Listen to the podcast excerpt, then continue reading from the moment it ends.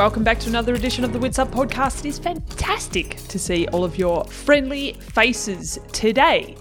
We are welcoming to the Wits Up podcast someone who I actually uh, recorded back in 2017, it must have been, uh, and that recording is lost. It's out there in the ether somewhere. Is that the right word?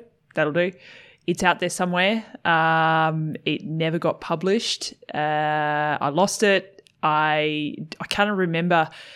It may have been on the trip where I was flying back from Europe and I left one of my external hard drives on the plane, never to be found again. Was that from Europe? That could have been Kona. Oh gosh. Always you've got to like back up and then back up, back up stuff. It's um it's my worst nightmare. Now I back up all the things across all different platforms. Anyway, I caught up with Mary Beth Ellis, who is now a retired professional triathlete. Uh, back in the day, one of the uh, most animalistic races out on course. Uh, she I often, and we speak about this during the podcast, but I often use her as a reference when I'm talking about things like white line fever and the difference between the person and the athlete. I think she's a great example uh, of that. Uh, so anyway, I actually ended up. She is American, and um, I've seen her all across the globe but it just so happened that I recorded a podcast with her when I was in London. And I was actually meant to be having downtime with some friends, but she was in London and so was Jodie Cunnama. Uh, so I no, did I record a podcast with Jodie? No, I didn't record one with her. Actually, I need to get in contact with her. Uh, she's in quarantine at the moment with three small humans and her husband, James. Uh, so I'm not going to contact her for a podcast right now because uh, that would not be conducive to a quiet space to record a podcast. Anyway, that has reminded me that she's another one who I need to catch up with for the podcast. Back to Mary Beth Ellis. I did record a podcast with her when she was in London. We both happened to be there. Uh, her husband, I think, was there for work, so she went along for the journey. Anyway, I don't have that recording. So finally, uh, we have caught up. And it was great because I've not spoken to her in quite some time, always via text messages and social media, using social media the way it should be used in terms of keeping up with people, finding out what's going on, that kind of thing. Um, that's how I like social media to be used the most. Um, yeah, anyway caught up with her. Fantastic catching up with Mary Beth. She is uh, now mother of two and is still coaching a few triathletes. So she's got some interesting insights on all of the things. Uh, we're going to get to her episode in just a few moments. This will be released uh, just days before Ironman Cairns, uh, the Asia Pacific Championship. So good luck to everyone who is racing on Sunday. I hope it all goes well and we wish her up there. However, due to the Melbourne lockdown, we we as in I won't be in Cairns, which is a shame. But it is what it is. Last time we were there was 2019, uh, and I guess the next time will be 2022. Anyways, over to it. Let's get going with my chat with Mary Beth Ellis. Please excuse this very brief interruption. I'm just here to say if you are not already a Wits Up Patreon member, please consider signing up. It really helps us out and supports Wits Up to continue to bring you powerful narratives of women in sport. Just click the link in the description below uh, or just simply go to patreon.com slash witsup. That's P-A-T-R-E-O-N dot com slash witsup. And I assume you know how to spell witsup. Uh, okay, back to the podcast. Do you see this photo right. right. here? Do you remember? You probably don't remember this photo, huh? I can't see it. Uh, let me pick it up. It's gonna fall. Somebody took a really good photographer took this photo. Can you see that? I remember that. Yeah. It's a, it's a great. It was poor Kiki the last, the last time that she's like before you guys brought these other puppies into the house, You ruined my life. How does she get along with with them?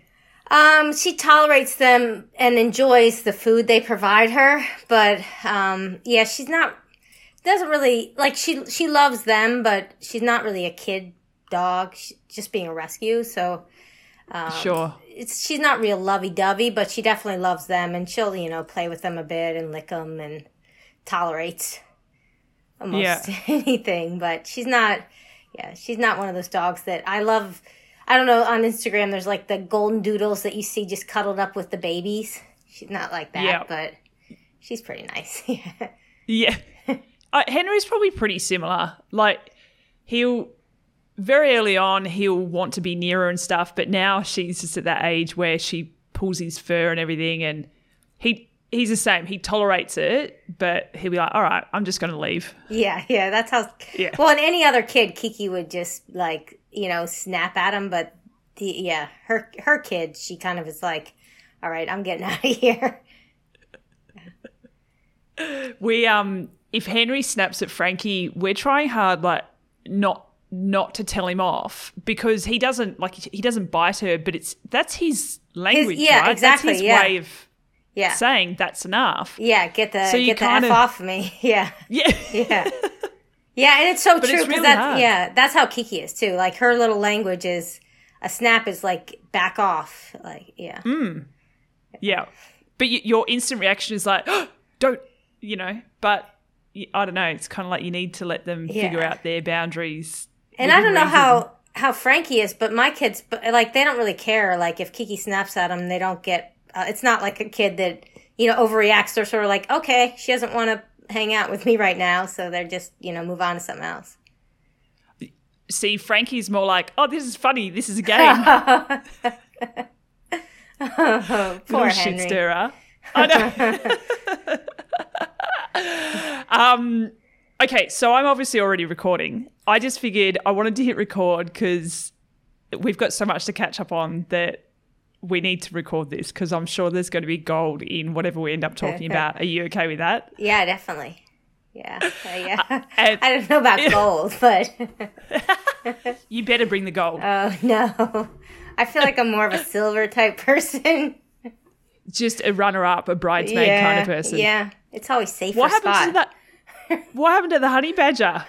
no, no.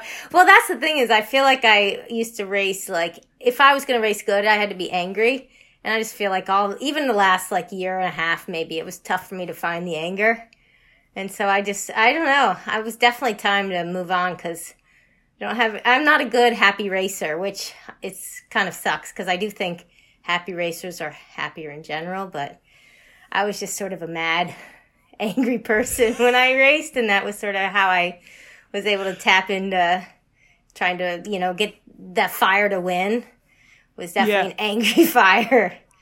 and and there's none left. Especially now being like having kids, I feel like I'm even more of like a I just yeah, too happy. Damn it, too happy. yeah. Yeah, you you take the win. I'll be back yeah. here. So it's so this is interesting because so many people that I speak to on this podcast, and I don't know if you listen to this podcast, you probably don't because you're probably pretty busy doing your own thing. Actually, I mean, I try to watch it, listen to it when I'm doing a little bit of exercise I can get in. I, I love, I listen to podcasts because I, I do everything just easy. So it's like easy runs, easy, you know, like the nice coffee rides. Like, so I listen to mostly podcasts. Yeah. Okay. So yeah, I try sweet. to keep up with it. Yeah. All right. Well, there's a test at the end of this podcast okay. to see if. Uh, yeah. but so many people who I happen to speak to, especially um, older athletes, more matured athletes, tend to sort of say they've recognized later in their career that they, the happier they are, the better they perform. But you and this doesn't surprise me because I know you. Yeah. You you are the complete opposite. I I think so. I don't think I was a good I mean, there was a reason that I did best under like Brett's system where it was like it's not really like a fun environment most of the time. I mean, definitely the girls I train with were amazing. Like I couldn't have asked for for better training partners, but it wasn't like a fun. You know, it was sort of like living by myself in the mountains, like hold up like a hermit, pretty much. So, um, and like yeah, coming out of that is when I had some some of the better results. So I don't. Yeah, I and whenever I'd be at home training with Eric, this obviously before kids, you know, I just would be like, mm, I guess I'll train today a bit and just feel like I was, I would get complacent, I think, at home. Really? Yeah, I think so. Interesting. Did you recognize that while you were in it or more now that you can look back at it now that you're retired? I think more in hindsight. I think everything's always mm. clear in hindsight. You know, you just don't really, sure. yeah, you can't see as clearly when you're in the middle of the, the fray so, so say you're say training's going really well, you're pretty happy, everything's ticking along nicely, and you come to race day and you're like, shit, I'm not angry. I need to find some anger. Yeah. What what did you and I love this because typically we sort of ask the questions like, how do you get out of that dark zone? Like what what are your mantras? what what's your what were your anti mantras? What was your go to to get you fired up if everything was going well? What did you draw upon? I I think usually you have to self sabotage somewhere, you know. So I'm sure there'd be somewhere like whether it was like some dramatic thing with the bike, or I remember. I mean, there's just yeah, there's always something. I'm trying to think of. There's definitely been races too. Like one race, I brought goggles that were just like um uh con- like had like uh lenses in them for like corrective vision, so like I couldn't you know, but just just things that make you have to overcome something. I think I'd I'd find something like that, or um, you yeah. know, the chip on my. I always think I raced better when it was like the underdog, and then once mm-hmm. you start winning and you become like the the person people are gunning for, I think it's harder in some ways. Or you're off the front of the race. I always think that's harder than the ch- chasing. Much rather be yeah, chasing right. than off the front. Like, oh shit, where are they? Yeah. Which I imagine is quite hard for you. I guess apart from when you're at championship races, although I guess you pretty much you did race a lot of big races. You always seem to toe the line at championship races um, because I felt like that brought out the best in you, right? Yeah, yeah, definitely. And I think it did quite a mix, like where some where was a big championship and then some that it was, you know, you against. I've definitely had races where I was off the front by like 20 minutes or something on the bike and w- like way over biking. Like that was the other thing in my career is like I was not a good biker, but I would just like bike way too hard and then like just melt down on the run. And it was like, I don't know. I think in hindsight, I, I would have done some stuff differently, but, um, you know, you just, I think sometimes I get carried away on the bike and just leave it, leave it out there. Yes, angry. Yeah yeah, look at the other girls. Like, I mean, in my mind, they would all be drafting, and that would add some anger, you know. but they, most of it, I'm sure they weren't. But you know what I mean? Like, you can. Mm. Plus, you only see people for a split second, so you have no idea what's actually going on behind you. yeah. But you have to you have to add the drama in your head to get yourself fired up. You're hilarious. I always use you as a reference about white line fever. That you're like this you know, super sweet, lovely person, albeit a smartass, but a sweet person off the race course. But once you once you cross that start line, you are uh well, you're a honey badger. A honey badger don't give a shit. You're just yeah, I definitely was an asshole on the race course. yeah. Yeah, no, I mean like an unapologetic, unapologetic one too. But it's just, it definitely was you know, kill or be killed out there to a certain extent. And I mean, we're racing oh. for. I was not one to be out there smiling, and I I never. I mean, the more power to people who are out there, you know, getting out of the swim, waving and smiling. But for me, it's like, you know, the whole thing was this is this is war. Like, what are you doing, smiling? Like, or people on the marathon smiling. It's like this is a death march. Who are you people? But I'm out here suffering. Yeah, usually cursing at Eric during the yeah, marathon. Oh, yeah. yeah. Yeah. So, can you do you remember a time where you let rip at someone else? Um, out, out on the race course. I'm sure it happened to every race, but oh yeah, I'm sure. I'm sure, but and maybe not all the time though at a volume they could hear. So I mean, I'm sure it's like. So I'm not sure how many times I would have yelled loud. I mean, because you know you don't want to yell too loud, but on the Yeah. race course. did did you ever felt feel like you had to apologize to anyone post race? Um, I'm sure I should have, but now it's really too late. They probably all hate me, but it's too, sorry. Going out Sorry. to anyone. Just a blanket Yeah. sorry. Yeah, yeah. I just think you get myopic on the race course, and you get so uh, so intense on what you're doing, and yeah, it's definitely uh, the manners are out the window at that point.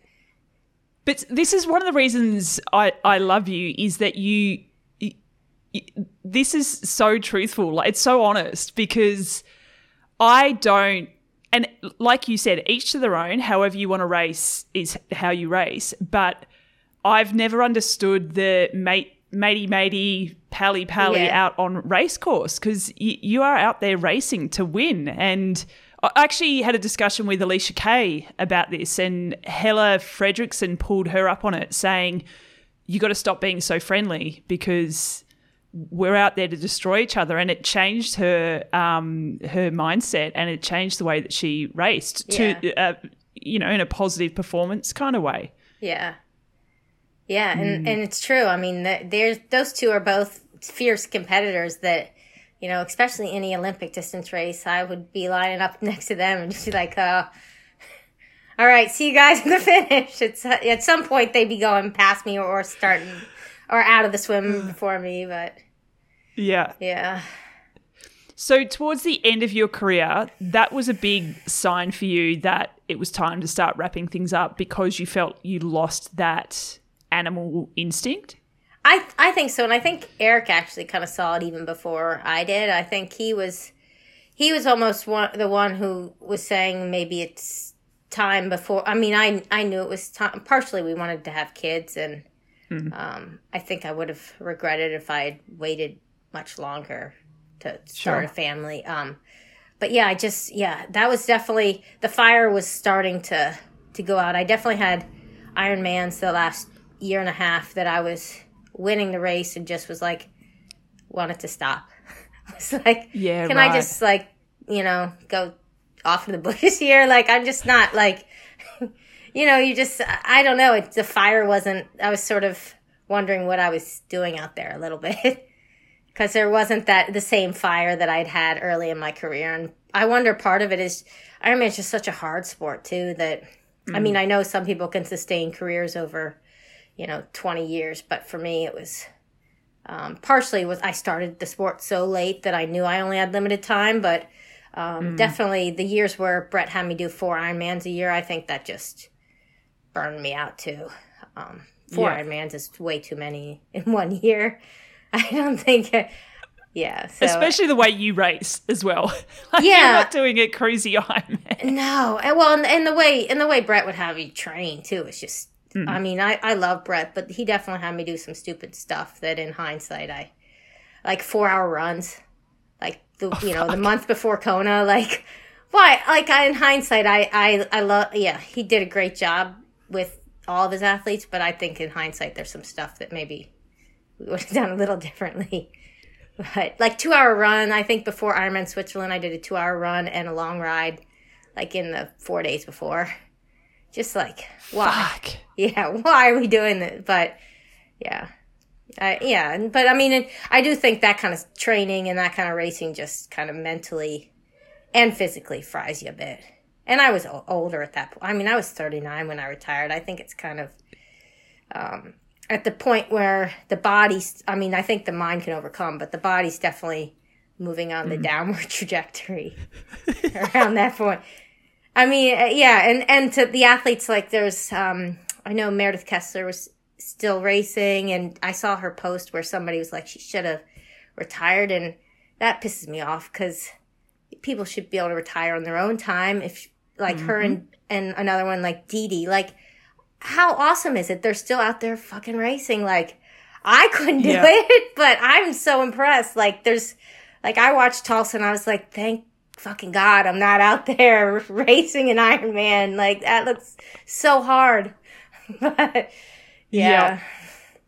Yeah, I really like that post from Meredith. I'm actually going to pull it too, up because yeah. there's there's something in it that, and obviously, obviously, sorry, that bit where she overheard people talking about Yeah. it.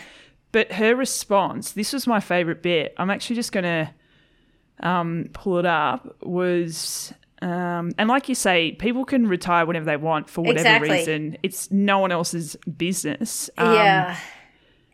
uh, skew- oh, here we go.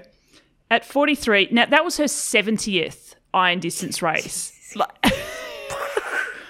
it just That insane. is, yeah, I can't even imagine. I'm just trying to remember, um, and this is off the top of my head now. Hillary Biscay, how many did she end up doing in the end? Because she know, was, quite a quite a few at, at a top at a high level. Yeah, yeah, yeah. can't imagine and I, close to fifth. No, Belinda was really high too, wasn't she? Was Belinda yeah, almost fifty or?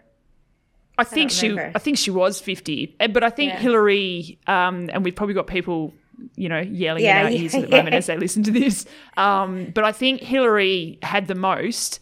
But I've got a feeling now that Meredith has topped that. But I don't, I don't know for sure, and I'll look that up before we um, publish this. But Yeah. Either way, she, sh incredible. Incredible. Like all of, the, all of the ladies doing 7, Yeah, yeah. 50, 70, however. Um, she wrote, At 43, it fulfills me deeply to still be racing um, at all while you, and she's talking about Mac, are my number one priority. My role now is more matriarchal, matriarchal in every way. I a role I cherish, blah, blah, blah.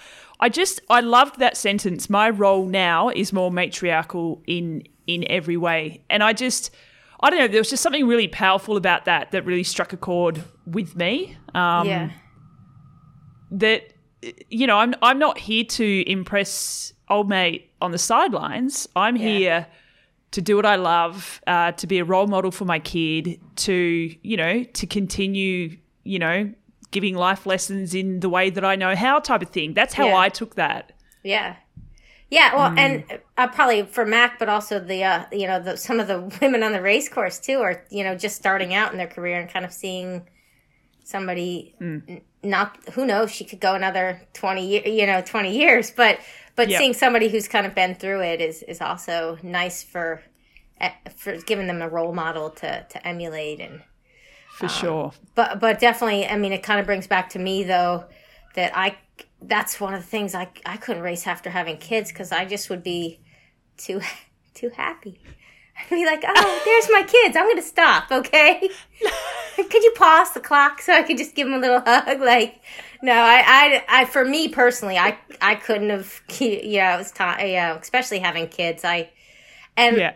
and I also just think injury wise, if I tried to rate come back after having kids, um, I think I would have had so much. I mean, it's just I think your body is different, and um, and then all, obviously if you're breastfeeding, like the stress fracture risk, I think there's just so many variables that um, make it really hard. Like I think there's I, the women that come back after having kids, it's so impressive because there's a lot of a lot of things for them besides not only having a small human to take care of they also have a body that you know is is dealing with breastfeeding and um, you know loose joint you know everything that changes post Yeah, post definitely. kids. yeah I think that's one thing I really uh, underestimated after having Frankie was the breastfeeding. So, um, how much that takes from you because you know in my head I was like, yeah, but I'm eating and I'm doing this and doing that, and someone just basically said, but you're not getting a solid night's sleep, and that's okay. like your body Yeah, oh, can yeah. cope with it. Like your bo-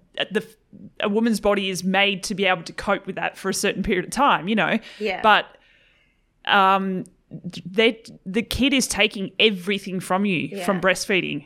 Um, Yeah. So there's a reason why it's really hard to go for a run and you might end up injured. Like that, there's a very good reason. And I just I really underestimated that side of things. Yeah. Yeah, and I, I Hmm. think the it's like the risk of stress fracture too. I mean, I had a bunch of stress fractures early in my running career, and it's just I think it would have been tough to balance the two just because you really need a perfect diet to kind of get enough of those nutrients and not deplete your calcium and Yeah. yeah. Absolutely.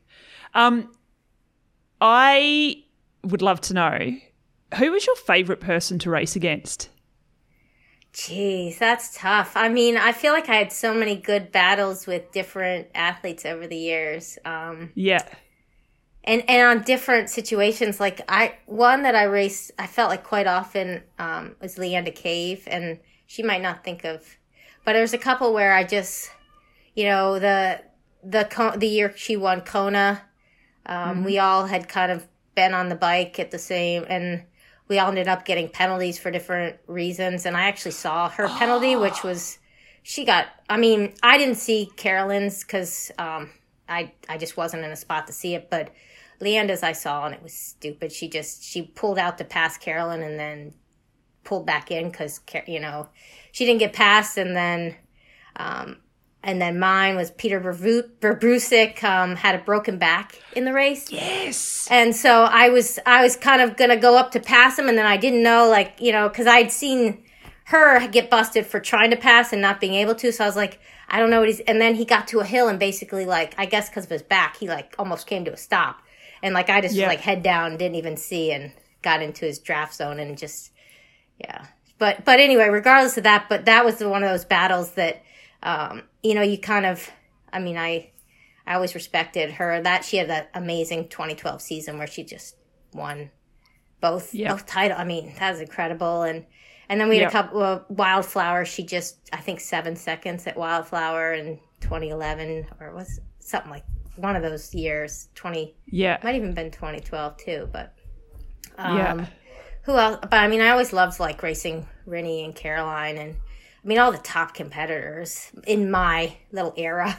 Um, I mean, and then in the seventy point three, you always knew if you were going to line up against MBK or Heather Wurtele, you were going to get your ass handed to you if you weren't fit, which was Yeah, yeah. usually usually me early in the season. I never was.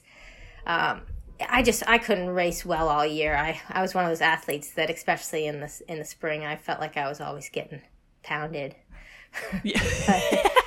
But it was good. It kind of like let you know, okay, I need to go to camp because I'm obviously not getting it done on my own.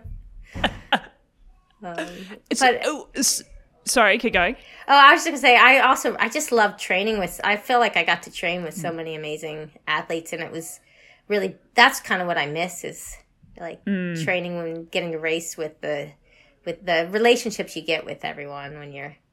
Because now I'm like on the East Coast, I don't really get to see many people, and especially Yeah. not COVID. But um, yeah, Yeah.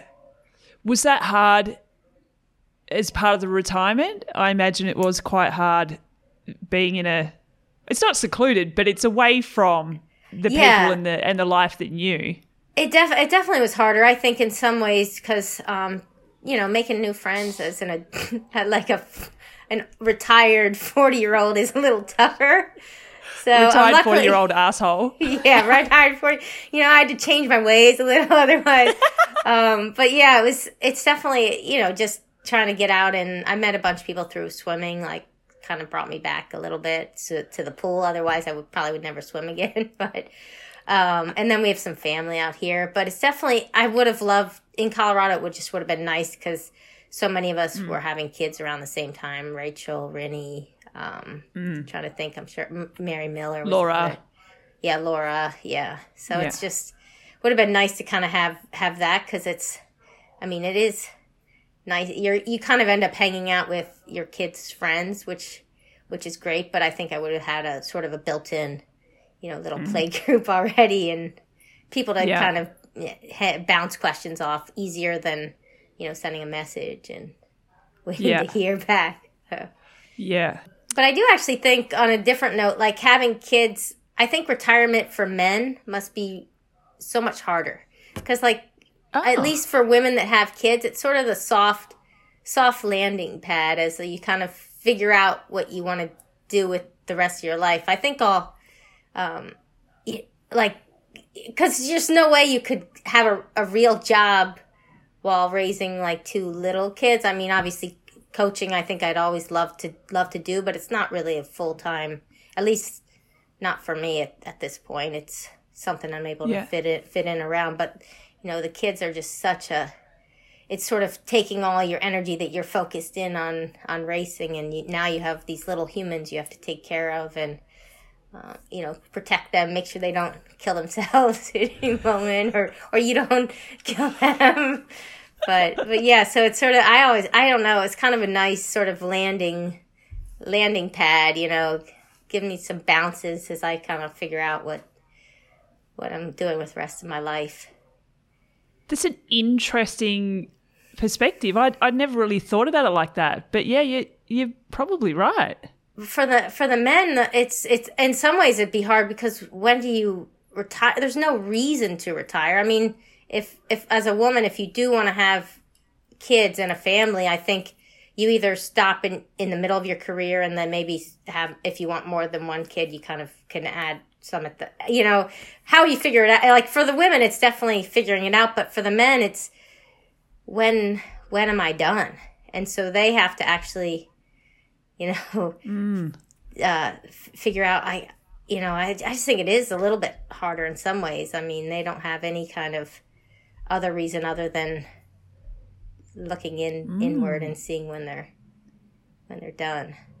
Yeah. And then and then I think yeah, they're under the gun as far as fi- figuring out what they want to do next, and which I think takes a while for some people, and um, some people it's quick and they know exactly what they want to do, but or they've already been working on it, which I think is smart for athletes kind of moving on too. Mm. yeah. And if you didn't have kids, what do you think you'd be doing? I think I would st- still be coaching. I just don't know if I'd be doing something something else too. I, I Yeah. because I think the coaching is nice, keeps me. Because obvi- as as we discussed, I don't I have zero desire to be out there racing an Ironman myself, but um, coaching people and sharing um, all the mostly mistakes I've made, preventing them from making those, um, and and I mean especially getting to see um, age groupers who, you know, are doing an Ironman for the first time and sort of the nervous excitement about um, going into that training and accomplishing Yeah. that goal is, is pretty exciting. And then um, I, I like working with the the pros too, but I've only had a couple that I've really worked with, and it's just it's a different Yeah, right. dynamic for pros. I mean, they're out there and it's it's their living versus you know someone trying to accomplish something um, they've never done before, which is a different different type of challenge. I think. And did you did you find it hard going from be, being a professional athlete and that being your living, so everything sort of centers around training, to coaching an age grouper who has to fit training in around essentially a nine to five job? Uh, I I think it's just so different. Um, I their Yeah.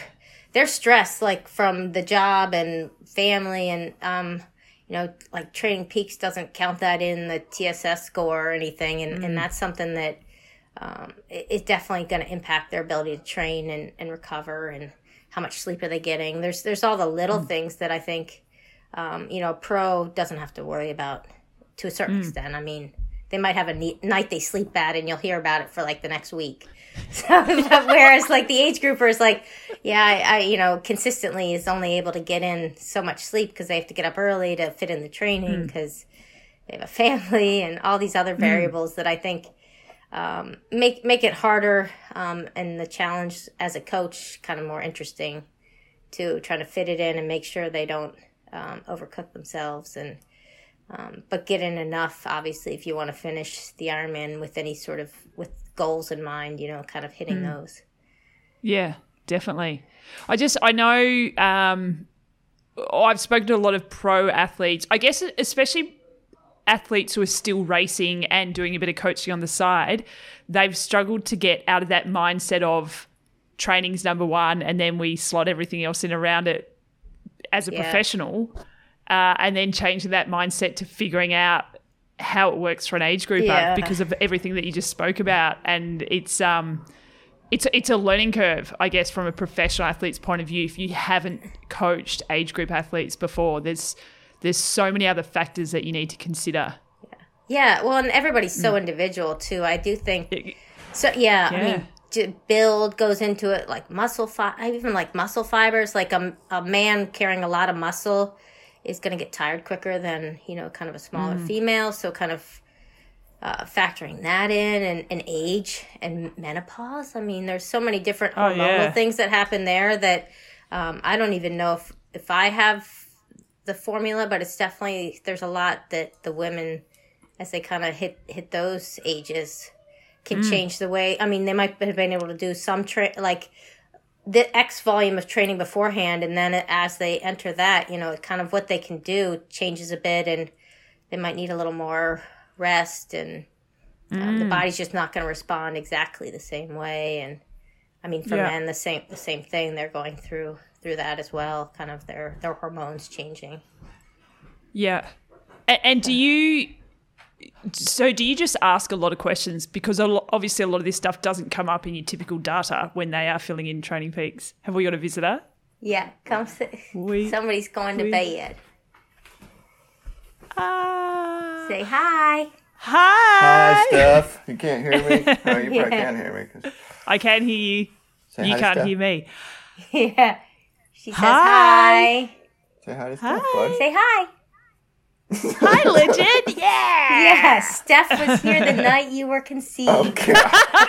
All right, will you, will you say good night? Good night, bud. All right, love you. Good to see you. This is an excellent segue because I did I did want to bring up that particular well not that particular night, but so we uh Brady and I decided to go to New York uh for Christmas. Well what year was it now? Twenty That was the end of 2017, so it would have been New Year's. Right. Yeah, turning to eight, 2018. No, Right. 2016 to 2017. Yeah, because Yeah, Sid was born in 20. Yeah, yeah. Yeah. So- So, we went to New York. I've, I've always wanted to be in New York for Christmas, so we did that. Um, and then M- MB was just like, "Hey, come and hang out in Boston for a couple of days." So we we went and hung out um, with uh, the crew for three nights, two nights, three nights over. New Year's Eve. Um, had an absolute belter of a time. Um, and also, just just quickly, MB says that, you know, she's no interest in doing triathlons or anything anymore. However, is still highly competitive when it comes to exercise. And I've witnessed that hungover. Do is it snowshoes? Putting on snowshoes, doing a snow walk hike, and she was out of out of there, gone. Yeah, there's still, I, I, yeah, I still like to beat people, but yeah, doesn't have to be in a race at any time.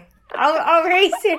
They don't even know that I'm competing against them. They're just somebody in the swim lane, like five over. It's like- yeah, uh, yeah, that competitive competitive spirit never goes. Um, but anyway, so we we hung out with uh, MB and the crew, and um, I hope you don't mind me bringing this up. So we'll cut it if you don't mind me bringing it up. I mean, you brought it up the fact that Sid was um, conceived that night. But there was a lot of discussion about trying to get pregnant that weekend, and your mate was talking about what was the thing that um, the machine. the machine. And I'm like, and this is before I even knew that I wanted Yeah. to have kids. And I'm like, Yeah. oh my god, what what is what have I walked into? No, it's not really that. It just is a ovulation tracker. It's not really that that like crazy, but it, it was helpful like for for me because my cycles were really long. So I had we had if I had just gone based on like guessing in the middle of the cycle that I would ov- I ovulated late. So like had had I just been guessing, I think it would have taken a lot longer. So I think the machine helped. I guess. Yeah, So we used it for both, and and it definitely was a like Sid was pretty quick, but with Ellis, we were trying for for for a lo- long time before we kind of were able to conceive him. Yeah, right. Well, So I- partially, yeah, but with breastfeeding too, I didn't get my cycles back, so we stopped breastfeeding, and then it still took like four months to get cycles back. Really? Yeah, yeah. So I, I So- mean, everybody's so different, I guess, too, with that. Yeah, because I was told if you're breastfeeding, you don't get your period, and I'm like, Yeah. oh, sweet. three, three, maybe four months, my period came back, and I was oh, breastfeeding. man. I was not happy. yeah, what the hell? Yeah, Oh my for- gosh. Yeah, for me, I like we I breastfed her for 15 months, and then we stopped, and it still took another like four months because I think I stopped in December, and I didn't get my period till like April. wow. Yeah. And do you think your cycle not being atypical, and I'm using inverted commas type Yeah. of thing here, do you think that was a result of a- lot of hard training and, and what you'd done to your body being an Uh, elite yeah. athlete? Or Yeah. yeah. I always worried about getting pregnant because I would have um, periods where I'd uh, amenorrhea. Like, eh, I mean, even Mm. a- as a high schooler, I just I think part of it is when I get stressed. I also so if I was stressed and training hard, um, I would Mm. so probably I would only get maybe four cycles a year when I would be in the off season or early season, and then it would tend Yeah. to go away for the race season. No matter um, I had years where I was heavier or lighter, and it didn't really seem to matter weight. It was a little more, I think, for me anyway, stress and training load. Wow. And, um, yeah, I just, I don't think my body really likes training that hard. I think it's like, what the hell are you doing? We're gonna turn off all systems. Yeah. We're gonna. Um, so, so I, I mean, I definitely was a little, a little worried, and um, yeah, so it was a, sort of a pleasant surprise to to find out I was able to kind of as soon as I would stop racing, it would usually come back, and um, Yeah. yeah, so so it's yeah, because it's it's such, yeah, the, all the that stuff's all just scary too. If you want kids and um, fertility is such a tough thing. I mean, like um, yeah, I've known so many people have had struggled with the I, IVF cycles, and Yeah. yeah, that's tough. And then sometimes it, it, it, can absolutely, more often than not, be something that's completely out of your control. Um, Yeah, well, and, and stress is such a factor too. I think for for that too. Which I mean, I Yeah. definitely feel like with with Ellis, part of it was uh, my stress because like every month that would go by that we were trying and we didn't, like I would get a little more stressed, and then finally I was like, all right, we'll go see a doctor, and like we scheduled a doctor's appointment um, to talk to a fertility specialist, and it was like then was like right like I found out like a maybe less than a week before our doctor's appointment. So it's Yeah, sort of like I think just taking the pressure off too to a certain extent. That's the exact same thing happened to my friend.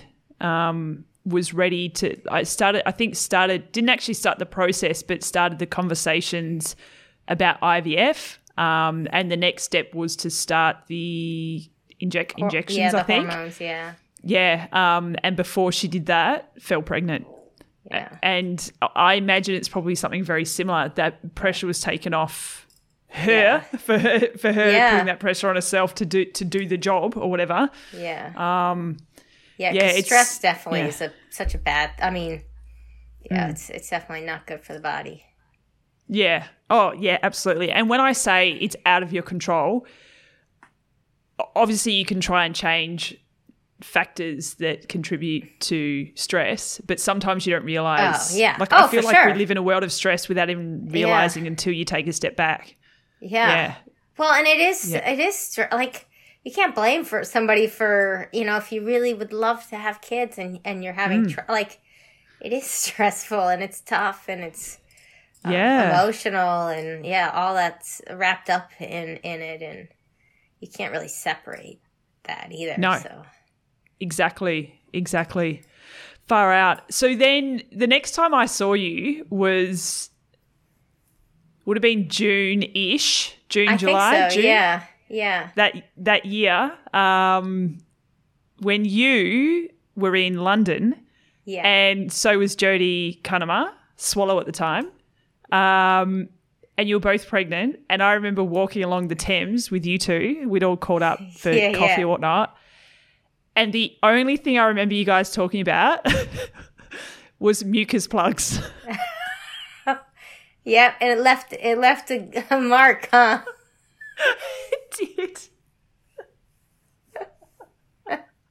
You like learned more than you needed to know, and yet Oh, then you decided to you wanted your own mucus plug. Oh, you're so funny. Oh gosh. and we went out for lunch and you guys had a juice or something. I was like, I definitely need a an alcoholic drink to get through this conversation.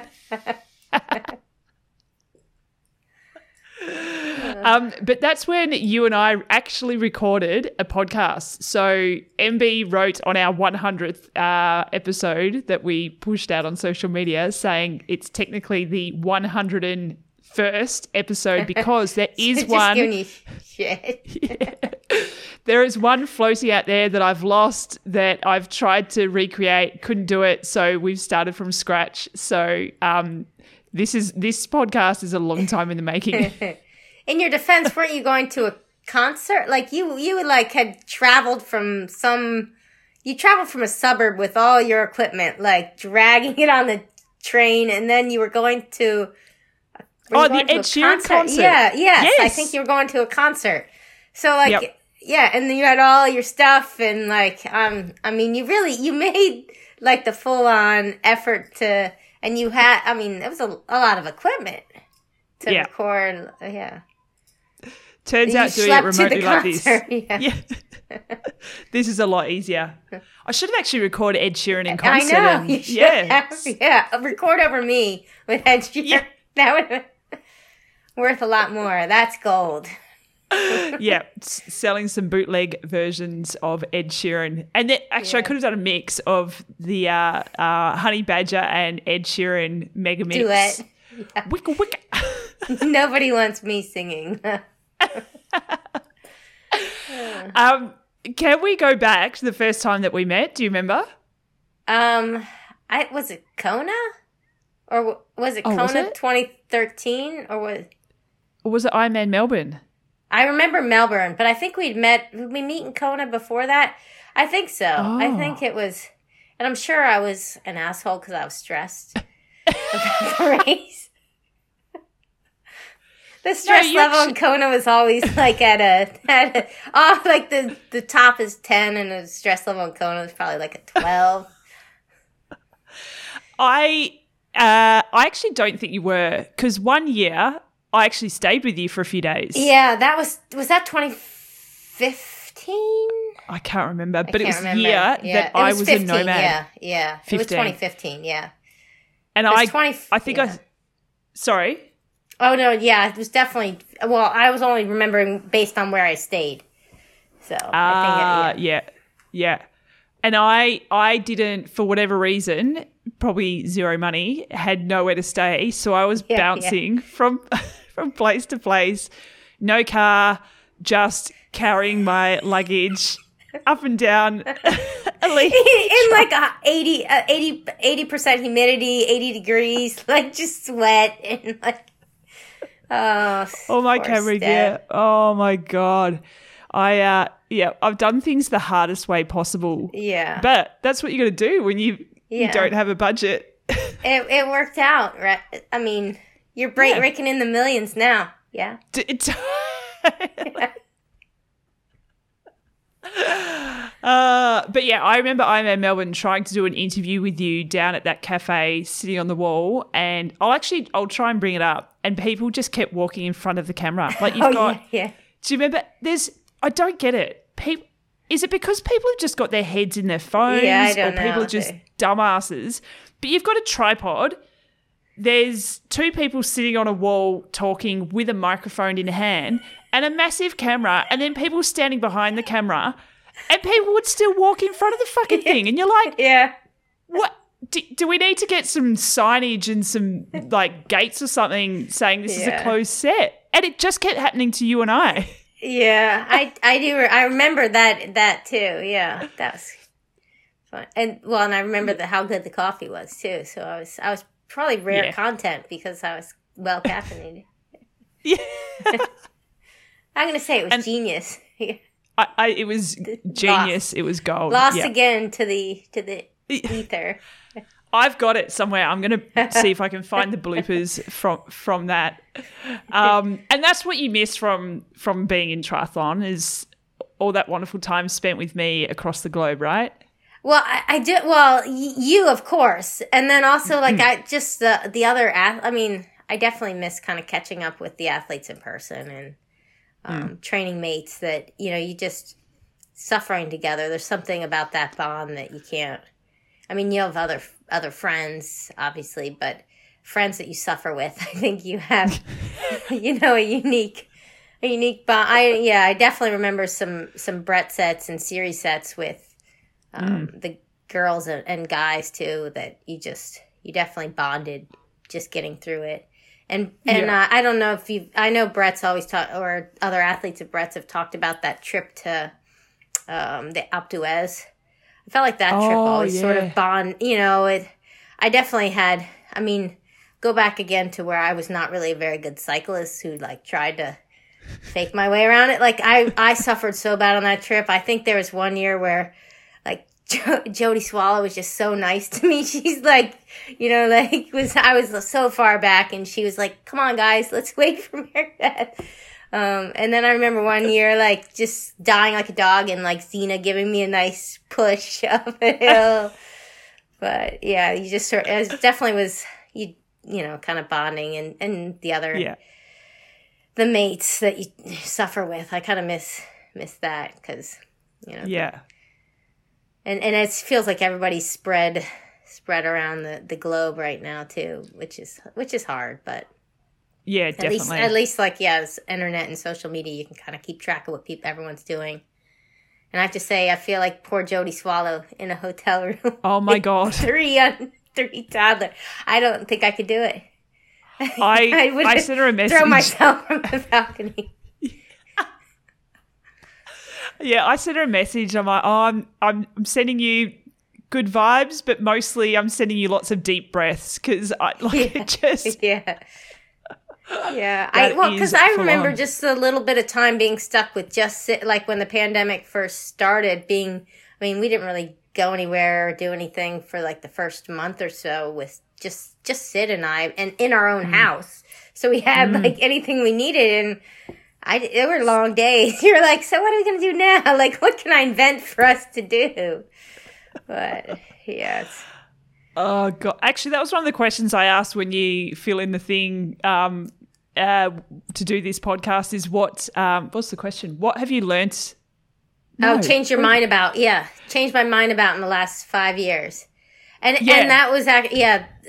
I think Sid was a year old, and I f- flew from Boston um, to the Netherlands, and we were meeting Eric. He was he was over there in Amsterdam, and um, I mean, previous to, to having kids, I you know you'd hear the screaming baby on the plane, and you know I would never have said anything out loud, but obviously you know under your breath you're like, can somebody please like what is what are you even doing? Like why is your baby screaming?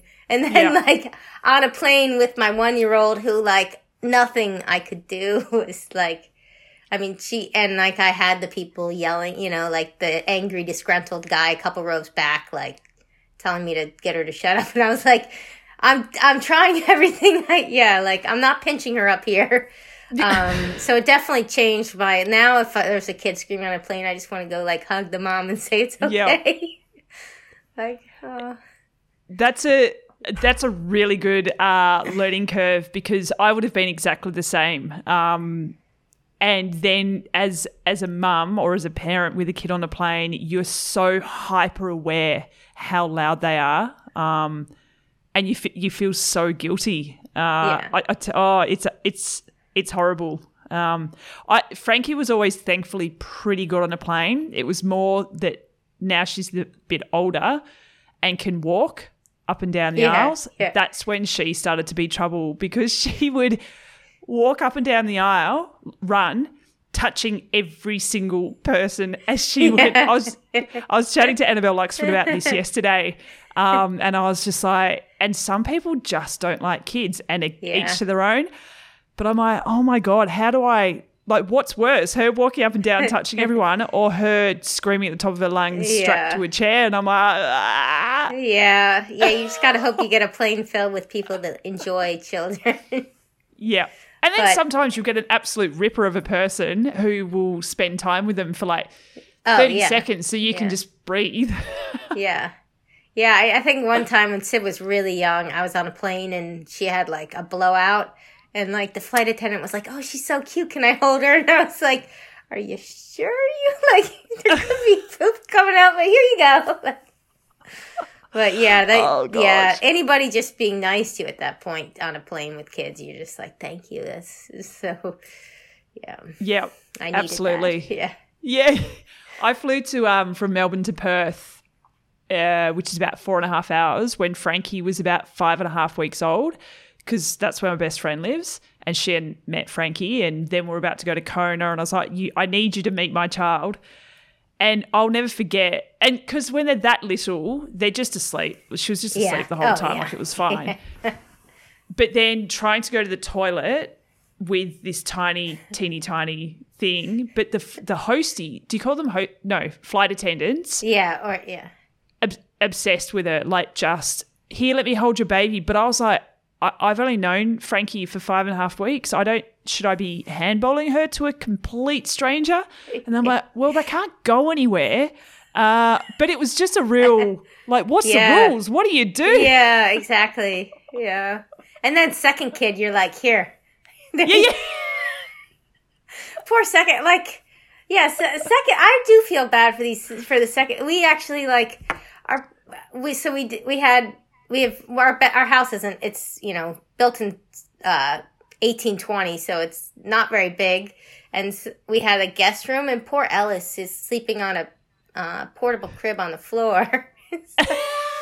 Because we thought Sid would vacate, and like, and we still had the guest bed in there. Poor guy, like, poor second kid. But yes, but back to that where it's like second kid, I wouldn't have even questioned it. I would have been like, "Here you go." But I, Yeah, I know yeah. what you mean. With first kid, you would have been like, "Have you have you um used the hand sanitizer before you hand it over?" Like I remember we had like a. A mosquito net over Sid with the stroller so people wouldn't try to touch her when she was young. Like they, yeah. So. Oh gosh. And then with him, it would just be like, "Here you go." like, Sure, here you go. Lick my child. I don't care. Whatever.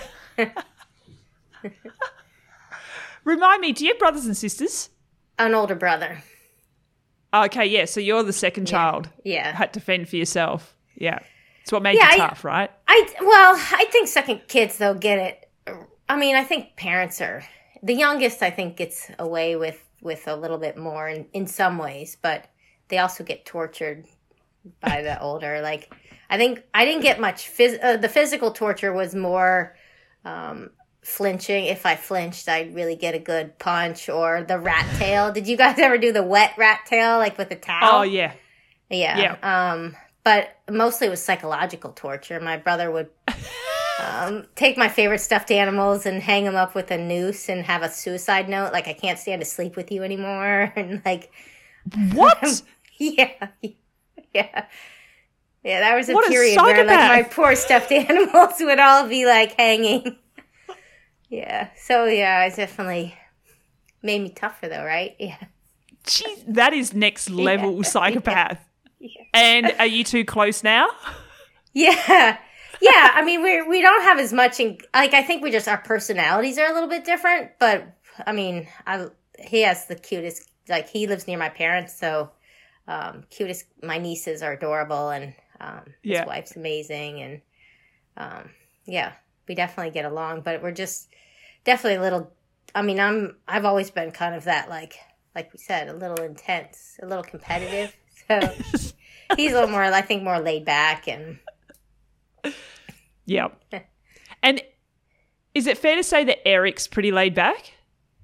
I think uh, Eric's really competitive. We actually had to stop playing um, card games or Scrabble because Oh. uh, we just would go get like competitive and getting like one of us. It would end in one of us throwing the board or like storming away. Like yeah, both of us are way too. So he, he's competitive. I think both of us are laid back in some ways, but um, pretty competitive in others. And then um, he's a little more of an extrovert and I'm a little more introverted, I think. So we kind of complement each other a little there. Yeah. Yeah. What makes you say, say you're introverted? Um, I just, I always, I do better with sort of the periods where I kind of go off like by myself. And I mean, I, I lived like in a hovel in Switzerland by, by myself. like, I'm not even, I'm not even kidding. Like, wha- yeah, but, but that, like, I just think an introvert generally like gets energy when they're sort of by themselves and um, kind of Yeah. recharges their battery um, oh, you know way and like so something like kona when i'd have to be on all the time it would just Mm. it would definitely was a struggle just you know i'd come back from the expo just like so drained and Mm. um, stressed out and stress level Yeah. 12 yeah but um but yeah and, and eric i think just i mean i think like something like the pandemic's been really tough for him because you know, Yeah. the extroverts who it- it's been a lot of time you know just with such a small group yeah yeah it's tough Yeah, it's um that's definitely what I found probably the toughest is I def- I definitely think I've changed. I used to be super extrovert, like couldn't spend any time by myself, had to be around other people all the time, which is why I would always be at every party I'd say yes to everything. And as I've gotten a bit older, I've recognized that I need to sort of go in between. find the balance yeah Yeah, yeah. yeah Um, but definitely, I had my 40th birthday a couple of weeks ago and I wasn't going to make a speech or anything, but I was just so happy to be in a room full of people who I loved that I was like, I need to make a speech because I need to be uh, up there, Yeah. maybe being center of attention. But I just I had to tell everyone how happy I was because Yeah. that's that's exactly what I missed was just being in a room full of people um, who I Yeah. who I love. Um, Yeah, Yeah. and and even even I an intro, uh, you know, being introvert, like I missed. I I definitely found myself where it's changed me a little bit in the sense that, um, you know, because you everyone's been so starved of that. I definitely really appreciated being able to kind of see people again and have people over and, um, and yeah, it just made me. It sort of makes you appreciate all the as as stuff gets more normal-ish yeah, um, you know, appreciate that and being able to kind Yeah. of be be with friends and family again. yeah, definitely. Uh, hey, I want to go back to Kona because anyone who's been in Kona knows how insane it is. Like it's crazy uh, that that race week, uh, especially, um, and for pro athletes who who, you know, let's just say a top ten um, pro athlete, which you, that was always you. Um, so there was always media commitments, sponsor commitments. There was always a lot that other people needed from you. Um, the reason I'm bringing this up is have you have you seen that Naomi Osaka, the tennis player, has said that she's not going to do any media um, commitments or press conferences while she's at the French Open? Have you seen her statement No, that? that's awesome. I for I love her, but yes, um, Yeah, yeah. I mean, she is badass. Like, I'm super fan. But yeah, Yeah, so I, I, yeah, I think that's incredible. Well, I know who is uh, the running back. Um, oh shoot, I can't remember his name. But there was oh, but go, tell say what you, what you were going to say about her, and I'll try to think of the if I can think of him. Okay, yeah. So she just um so yeah, so basically she said for her mental health, um, she will be skipping all media press conferences because uh, it's not good for her mental health and it's et cetera, et cetera. So there's there's a lot of discussion around that and the importance of media um, and you know versus the importance of mental health and then the role of professional triathlete and particularly a the top tiered tennis player who's getting paid a lot of money um, and how that all factors in. And so there's there's a lot of discussion about it. And I go between two two sides Yeah. because I can see absolutely the athlete's mental health side of things. I can I can totally appreciate that. And we never know. Um, it's it's it's easy for people to stand on the sidelines and say, well, you know, that's part of the job, whatever. Uh, but you just never know exactly what's going on um, with someone personally. But then from the media point of view, I I Yeah. completely understand that there's um, you know media's there for a reason, and media helps uh, athletes you know become center stage and Yeah. and get all of these sponsorship deals and um, but yes, and and she signed a contract that this is part of her role when she's Yeah. At this tennis Yeah. event, and that's part of what she is getting paid for. And she, Yeah. so she's she's copping the fine. It's just like I'll just cop yeah. it. I'm not turning up. I'll just cop the fine each time, which I think is something like fifteen grand Yeah. each time she doesn't turn Yeah. up. Uh, so yeah, I was just interested because obviously being an, an introverted athlete having to be at these different events during Kona week when all you want to do is focus on your race and yeah, so I was Yeah. just interested to get your thoughts on it. Yeah, yeah, and it, it's it is interesting, and I think everybody to a certain extent has to make that decision themselves, and for her, maybe making the decision that lets her perform her best and keeps her hopefully mentally healthy. And um, I know I was the running back I was think of would would go to the media and just would say all his answers would be, "I'm just here so I don't get fined." I can't think of his name though. Oh, I didn't know that. Yeah. Wow. I'm, I'm like, I'm sure again, everyone's yelling it right now. Yeah, but, yeah. Um, but I'll yeah, it but it's sort of, it's one of those things where I do think, I mean, if, and, and this is where I always struggled as an athlete. It's like, and with sponsors is it's like, if you have, like, what, what are you there for? Like, is it the performance or is it the media? And I do think they, they go hand in hand to a certain extent, but, um, I mean, I I think to a certain extent, if you've put too much weight and like too much energy into the media side, like the social media and the that it, it can sometimes take away from the performance. And then, but a performance alone without the media is obviously not as powerful either. So it's it's sort of finding the right balance. And I do think, um, you know, finding like someone like like you was easy to talk to in Kona because it was more of like sitting down and chatting with a friend versus you know uh, somebody I didn't really know talking to them um, and and sort of those or, or just the expo in general where there's just some you know a lot of a lot of people which is sort of overwhelming at times for so but so like Yeah. the one-on-one chat I think is a little easier in some ways than you know kind of being out and you know doing s- Yeah. small talk with um, with a, a lot of people and just Yeah. thinking about like the very you know all the all the things going around in your head for race Totally. too yeah Yeah, absolutely. Yeah, it's interesting. I, I find it a very, uh, yeah, a really interesting discussion, and, and I wonder what's going to happen with um, Naomi after this event. Because also, I mean, she's talking about after matches each time because we see it, we see it all the time. The tennis Yeah. players go into the press conference room, and I, and I feel like some of the questions. Uh, that she was getting, or, or whoever, that's what concerns her. Is yeah and, and we we only see a small part of it, right? That there could be interviewers in there asking the same question, like, "Do you think you dropped the ball because of this?" Or Yeah. you, you know, whatever, time Yeah. and time and time and time again. Um, but yeah, like I feel, yeah, I don't know.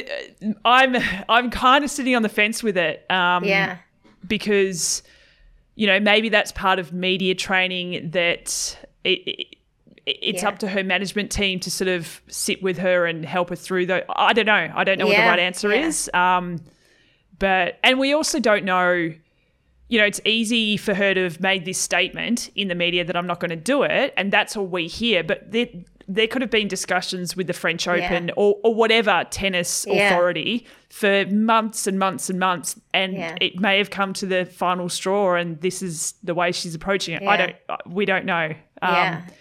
I mean, but and the hard thing, yeah, the hard thing for for media now too is with sort of social media channels is I do think it's taken away some of the power that the media has a little bit because athletes can just go on their own mm-hmm. channels and and tell their story a, a little bit too, whereas it takes mm. some of the because I mean back before the internet and social media, it's like you you know you'd have to read the magazines or um, mm. uh, that's where you got all your information whereas now it's a lot easier to kind of speak directly to your fans for mm.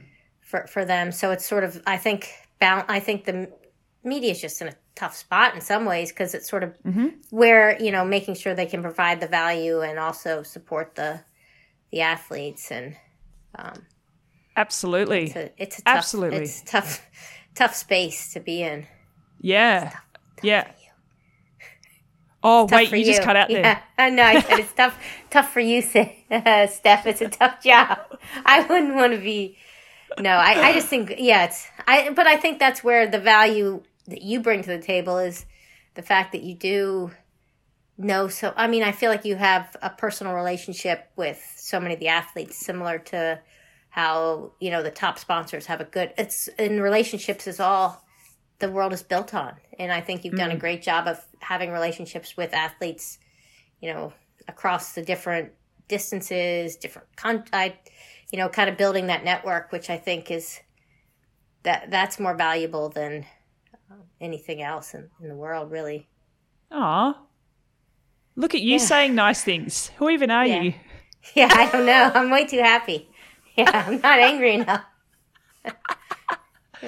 But thank you. That's what I that's what kind of keeps me going is I feel like that is our strength. Um, are those relationships uh, and the the stories and the discussions that we we can have that are different to uh, other people's social media or other media platforms um, Yeah. and, and and individual athletes platforms. It's all if you think about it, it's all produced by themselves. It- you know, Yeah. it's it's self pr- promotion, it's self produced, and that's not a slight on them. That's that's no, just is what it is. It's one side of the the athlete, though. You don't see the the other, yeah, you know, all the dimensions. yeah. So like to try and feel like that's what we do. So hopefully that Yeah. comes across. Like the athlete's a rock, and you pick it up and see what's growing on the underside, right? Well, look what we've uncovered about Yeah. you. You're an asshole. Uh, Yep. That's pretty much it. Yeah. what is, But you're happy. is this? Uh, what is the the title of this one? Will be like meet the asshole. the retired asshole. yeah. Uh, before we start wrapping things up, because we have been going for over an hour, which is not a surprise. I mean, there's so many things I want to catch up with you about because we we've literally been saying, let's catch up for a chat, and then I was just like, let's just turn it into a podcast, and people can listen to us catching up because we haven't spoken for ages. Um, now I forgot what I was going to say. Um, no, before yeah, before we start to wrap things up, because I know that you have two little munchkins that you need to probably say They're, goodnight to. they're Or- asleep. Yeah. Oh, they're done. Go get Yeah, a drink. yeah. Let's keep chatting. Yeah. Um, no, yeah. What what's um and and obviously we try not to talk too much about triathlon, but I, I always find it interesting speaking to people who have left the sport, but still you've got you know one foot in the door in terms of coaching and um, listening to our podcast, so you know a little bit what's going on. Um, Yeah.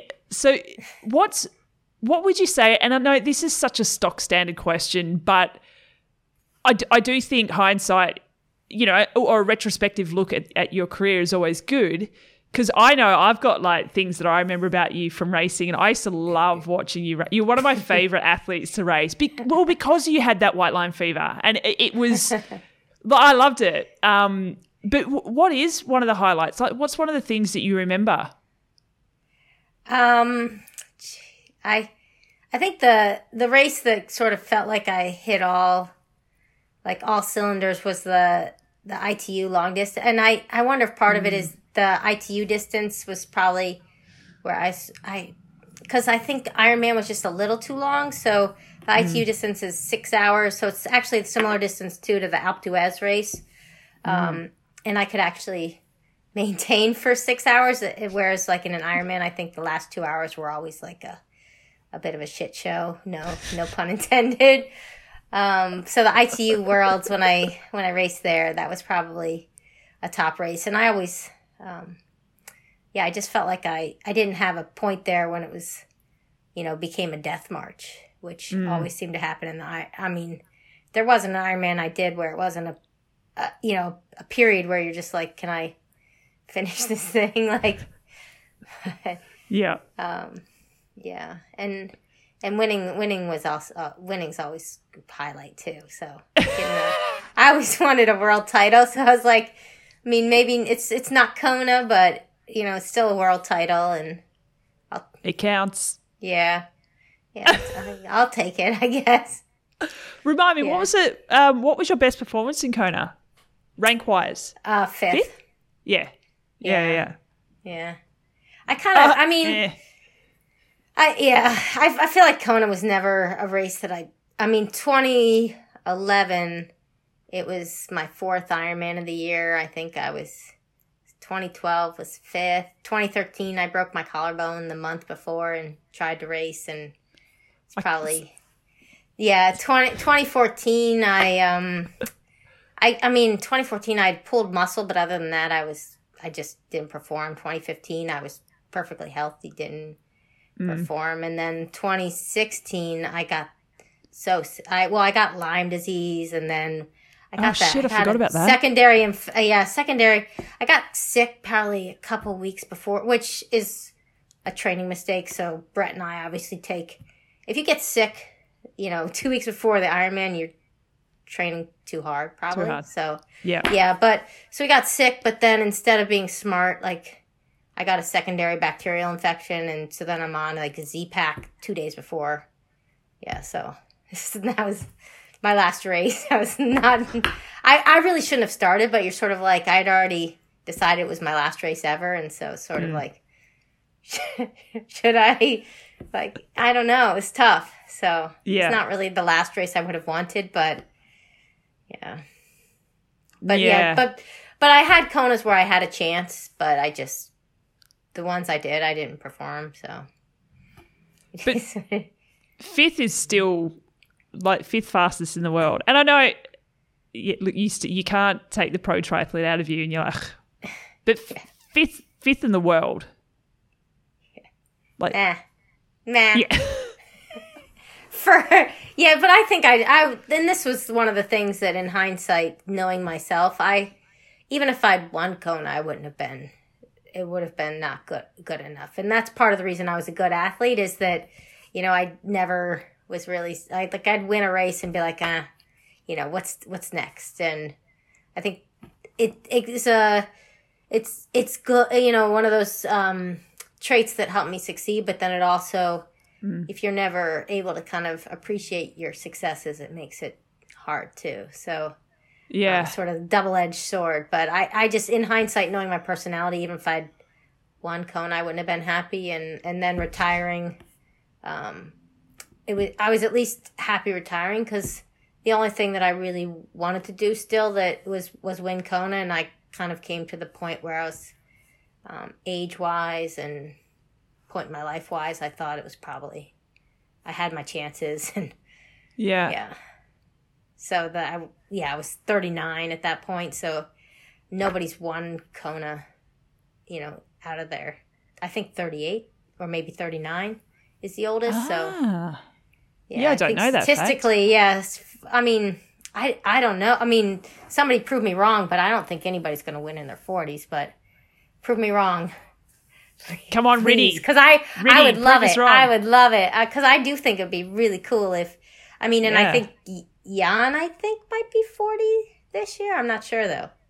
Ah. But there's Oh, quite yeah, a few probably. good guys still racing in their, like, right around 40. Um, Yeah, 'cause And obviously, had is 40, so um, it'd be awesome. But I just, I think for me, I was kind of doing the math on my old Yeah. broken down body. That I was a horse that needed to go to the glue factory. So, I mean, I definitely was. I mean, uh, personally, I think I could start to see, you know, the the fraying edges of the body. Right, it was time. So, so in summary of your career, then, how do you look back at it at your career now? Fondly? Uh, Oh, definitely. I mean, I wouldn't. I wouldn't really. I mean, I might, in hindsight, I, I always I maybe change some of the things that we did training wise, but as far as, um, yeah, I I wouldn't change anything. And and I started late, so it definitely was. Maybe in in hindsight, I would have started a little earlier, but yeah. I yeah. It also gave me a cushion though, since I'd started later. I'd worked for a bunch of years, so I had, you know, the financial security that, um, for me, if I failed, I, you know, had a, I had a plenty of savings that it wasn't a huge. I didn't need to make a ton of money the first few years, which Yeah. was a nice relief versus somebody who doesn't go to, uh, you know, comes right out of school and, and starts and has to try to make money right away. Because how long were you an age grouper before you went pro? I did three race. The these I well I did my first race and then I looked up how to become a pro because I I. So and then I so you had to do three races. So I did three races. So my fourth race I was a pro. I You're And my fourth race, I like I was, um, but no, I'm just like how silly I was. Is like I didn't. I sat down to like in transition to put my bike shoes on, like in the pro field, like what an idiot. But oh well, What was your first pro race? Alcatraz. Yeah. Oh, Alca- okay. Alcatraz in 2006. Yeah, right. Yeah. And how did that so pan s- out? Remind me. Yeah, I I was I think I was like 11th, which isn't bad considering like how clueless I was, and I just started with Siri, and I had um, I so I I Siri was they were in Australia, and um, I was at home, like I was still working full time at that point, but I just couldn't get motivated, so I didn't swim for December, January, February, and then they they came back from their camp in Australia in March, and I was like. I mean, like I had all the good intentions to swim, but like I would kind of drive to the pool and be like, mm, I don't really feel like it. So, like it was the trial by fire, and then right, and then at that point too, I marched. So they came back. I probably started with them for a couple weeks, and then I didn't tell Siri. I went down, and I don't know if she still, she probably still doesn't know this, but I went downhill Brilliant. skiing and had an injury. Like I, I just I hit a weird chunk of ice weird, and my bones like hit together. I strained my LCL, MCL, like got a microfracture on my femur head, and like Oh, I, I don't know what I told her, but I was like, then I couldn't run or do anything for like six weeks. That yeah, it was it was an auspicious start to, but it was probably good for the swimming though because I think I could only swim, so at least it got me towards swimming fitness. You are a nightmare. Yeah, I'm well. Well, I I straightened up. I mean, I did get there. It's Eventually. yeah. So when you're when you're racing or your first race, what what made you go, all right, I want to be a pro? Was it because you had a, a decent race where you're like, oh, I could be in this, or were you just like, oh, screw it, this seems like fun, I'm going to have a crack? Well, I I've been kind of running semi seriously, um, doing marathons, and I mean, Yeah. I wasn't I wasn't good enough to make a l- much money. I made like maybe a grand or two a year at most, but Yeah. um, and I kind of the writing was I actually had um, uh, one injury where I tore the joint capsule in my hip, and they saw I had osteophytes, so they said it was early osteoarthritis. So they just were saying you can't be running all these miles, and that was probably that was May of 2005, and then I did my first race in July, the first triathlon. I was like, okay, I'm gonna try. Like I, I had a you know I couldn't run for eight weeks anyway, so I swam a little. I did some masters, and I had an Yeah. old road uh, steel Bianchi road bike, and um, I did the race, and I I did Boulder Peak, um, which is probably the only race that you can actually not be a good cyclist and do okay on if you're just willing to like. It's got a steep eight percent grade hill, so you know a Yeah. runner who does has no idea really how to bike very well can do well in it because it's you know you just hump it up the hill and then you there it's either up most of it like half of it's uphill and downhill and then there's a little bit on the flats where I didn't have I mean I'm on a road bike like my steel Bianchi but I think I finished 40 seconds slower than the pro winner oh, um, shit. yeah so and I won the age group overall so I was like oh I could be okay at this like and so then I entered like I think my next race was like because I was like, what I need to find an open race, so I did a race for the Cure because like they had to be so many people, but that was like funny because there's like it's all people just racing to raise money and just to finish a triathlon. And here I am, like my intense like self, like out of my way, cancer survivors. I'm here to win. and then I did one Oh, other silly race that fall, and then turned pro, um, and hired Siri that winter. You are hilarious. Yeah, a little intense. A little intense. Little bit. Oh, it worked out okay. It did. It did. Nobody was Oh, hurt shit. that I know of. You never look back, so you'll never know. Like, you never look over your shoulder. That's true. So the blanket apology that you said at the start of this podcast goes out to all of those people as well, just As in well, case, as well. just to just cover yourself. case. Yeah. Um, okay. So last question: When it comes to time where you're I don't know about you. So with Frankie, we now when she goes to bed, we read her a couple of books, but then she always wants to talk about the day, which is kind of leading into us just making up stories as well. So she really enjoys that. So when it comes time for you to to read to your two, but you- you're just making up stories, but it's going to one day be a story about about mum and her triathlon career. How how are you going to tell that story to them? What story are you going to tell them about mum being a professional triathlete? And please don't let it be about knocking down cancer survivors. I don't. I don't know if they'll even believe. Like I'll be so, so old by the time they're.